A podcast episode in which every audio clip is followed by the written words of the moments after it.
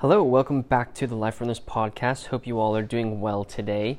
I wanted to talk about a very interesting watch that was released within the last couple of weeks from uh, from Bulgari.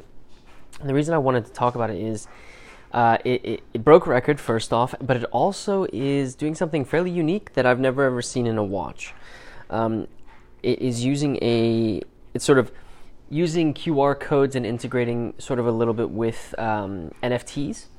And um, no matter your opinion on on NFTs, I do think it's an interesting concept to to put into a watch, and that's why I wanted to cover it on our podcast today. If you are new to the Life on the Wrist podcast, be sure to follow us. If you like a podcast about watches, um, we release a podcast every Tuesday, so um, stick around. And uh, I hope you enjoy the, the, the, podcast today. You can always check out some of our other other um, our other episodes. We have this is uh, season three of the Life on the Wrist podcast, so um, plenty for you to take a look at. So, Bulgari released a new Octo Finissimo. It is called the Octo Finissimo Ultra, and it is officially the thinnest watch ever produced. Uh, the watch that held the record before this um, this piece was a watch from Piaget. It's a watch that I've covered extensively on Life on the Wrist, and that's the Piaget Altiplano Ultimate Concept Watch. It was released in 2018 and um, was uh, record breaking. It was the, the thickness of the watch was just two millimeters thick, which is pretty incredible to to put your mind like try to wrap your mind around. Um, two millimeters is so so thin, and the only way that you can really gauge like how how thick that actually is is is to hold a piece of that thin that thickness in your hand. But Bulgari said, of course, we're going to try and um, beat that uh, record. And what they ended up doing was releasing this um, Octo Finissimo Ultra, which is 0.2 millimeters thinner than the Piaget um, AUC which is an incredible feat from, for any watch watch company to, to do. In order to do that, what they basically did was used a very similar sort of construction to um, the previous record holder, where they essentially had a base plate and then allowed tried to construct a movement where all of the components would interact on a sort of like one horizontal plane so you didn't have to have things stacked on on top of one another in order to have the watch function as it should be and so what you end up getting is when you look at this piece, you can see basically the entire movement is flattened out on the on the surface of the watch. Um, the uh, the case is also, I think, integrated with that base plate, and so you have this extremely flat, extremely thin, um, thin watch that you you have that you'd end up wearing on your wrist. Um, now, if you look at the the watch itself, I can kind of describe the dial because that kind of gets me to my next point here. What you have is a watch that has um, quite a, quite an intricate, very interesting dial layout. So when you look at the watch, it's got the Octo Finissimo sort of case design, and then on the right side of the dial, if you want to call it a dial, on the right side of the, the watch, you basically have two almost sub dials, but they are the dials of this watch. The top dial, which is sort of towards where one o'clock would be, is where you would read the hours. Below that, sort of at uh, four or five o'clock, you have this 60 minute um, counter. So essentially, you have hours on one, one dial, minutes on another dial. And then if you look just to the left of the minutes dial, there's actually a seconds dial that rotates with the going train, which is really interesting, which is a very interesting setup um, if you continue to move left on the actual um, the actual watch, you end up with the um, with the balance wheel um, that you'll be able to see oscillating again. What what Bulgari did was they made everything as um, flat as possible on one horizontal plane, so you have the balance wheel there. And then the thing that really sticks out is if you look up to the top uh, of this, uh, sort of on the left side top corner, you have the mainspring, the mainspring, or the, the mainspring barrel, um, and um, and on that um, the barrel, uh, you have this QR code, which is pretty insane to to look at. When you're looking at a watch, you don't expect to see a QR code. If you wanted something vintage, this is definitely not the piece for you. Um, but what you actually have is a is this QR code that's engraved um, on the top of uh, of the of the barrel, um, and the I guess the barrel case. And what's really interesting about this is that um, that QR code actually links to a video about the watch, and then it also has an exclusive NFT piece of artwork that you um, get with this with with the watch.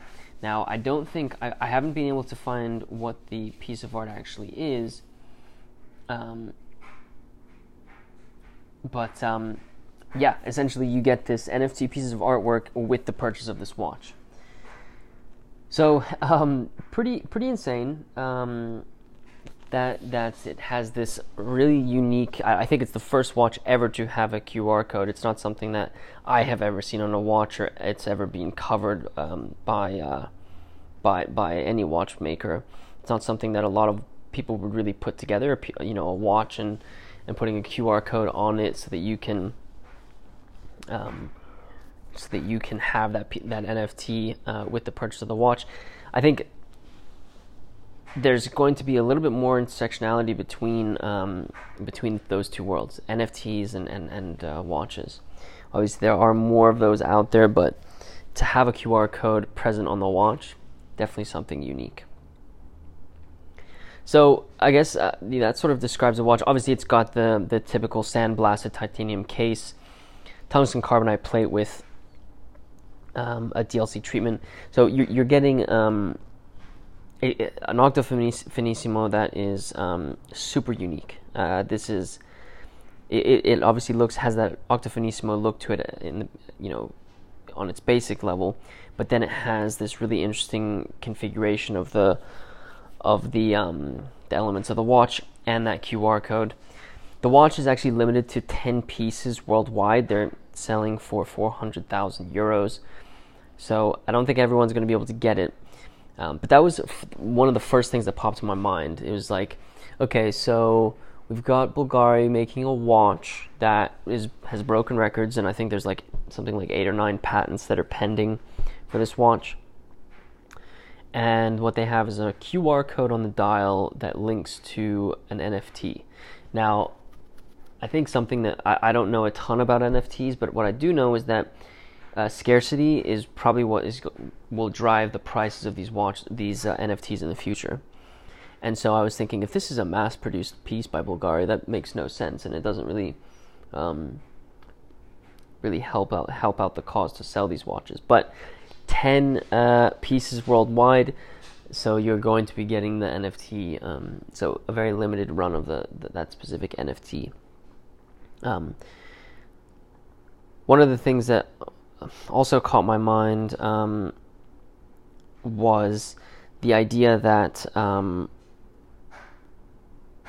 was the idea that um, the NFTs are something that's going to make um, make this watch a little bit more collectible. You know, you have 10 watches that are going to be record breaking, right? And um, with that, you have an NFT that is also extremely collectible, and there's definitely a market out there for um, collecting um, for collecting NFTs, and so it's going to be interesting to see what happens. um, whether it's going to be watch enthusiasts who buy this or it's going to be NFT collectors who are interested in it. Um, nevertheless, I do think that there's going to be some sort of collector's market for it. On my base, like my basic thought on this is, I'm not really sure if if um, if watch enthusiasts will will enjoy this. It's definitely a it's a left field shot from Bulgari, but what I think is going to make it um, exciting for many watch collectors is how unique it is, and that there's not a lot of watches that are like this, and that it is a record breaking piece. So I'm excited to see what the world thinks about it. Only 10 available. They've probably all been allocated already. So unfortunately, if you're looking for this piece, don't think you're going to be able to get your hands on it. But um, a very exciting watch. I'll put a link in the uh, show notes to the um, to an article about this piece. Um, I'm not sure if we're going to cover it on our website, but if we do, uh, we'll make sure to link to that as well. Um, let me know what you think about this. Hit us up on Instagram or, or, send us a message on our website. We have a contact contact page there, um, so you can hit us up there if you'd like. Love to hear your thoughts on this. I'll probably post something on Instagram too, um, because it is a, a, quite an exciting piece. I hope you guys enjoyed this podcast. If you want to listen to some more podcasts, be sure to check out the ones we've released uh, recently. This is season three. Can't believe we've already done two seasons. So um, check out our, our podcast um, wherever you listen to podcasts. That's where we uh, stream from. So check us out there. If you want more content from us, check out our social medias and our website, lifeonthewrist.com, or you can just search Life on the Wrist on Instagram, Facebook, Twitter, you name it, we're there. So be sure to check us out on all of those social media page uh, platforms. If you wouldn't mind rating this podcast, it really does help us out. Give us some feedback to know what to do differently so that we're providing the best podcast for you that you can enjoy. With that said, guys, thank you so much for listening to this podcast, and until next time.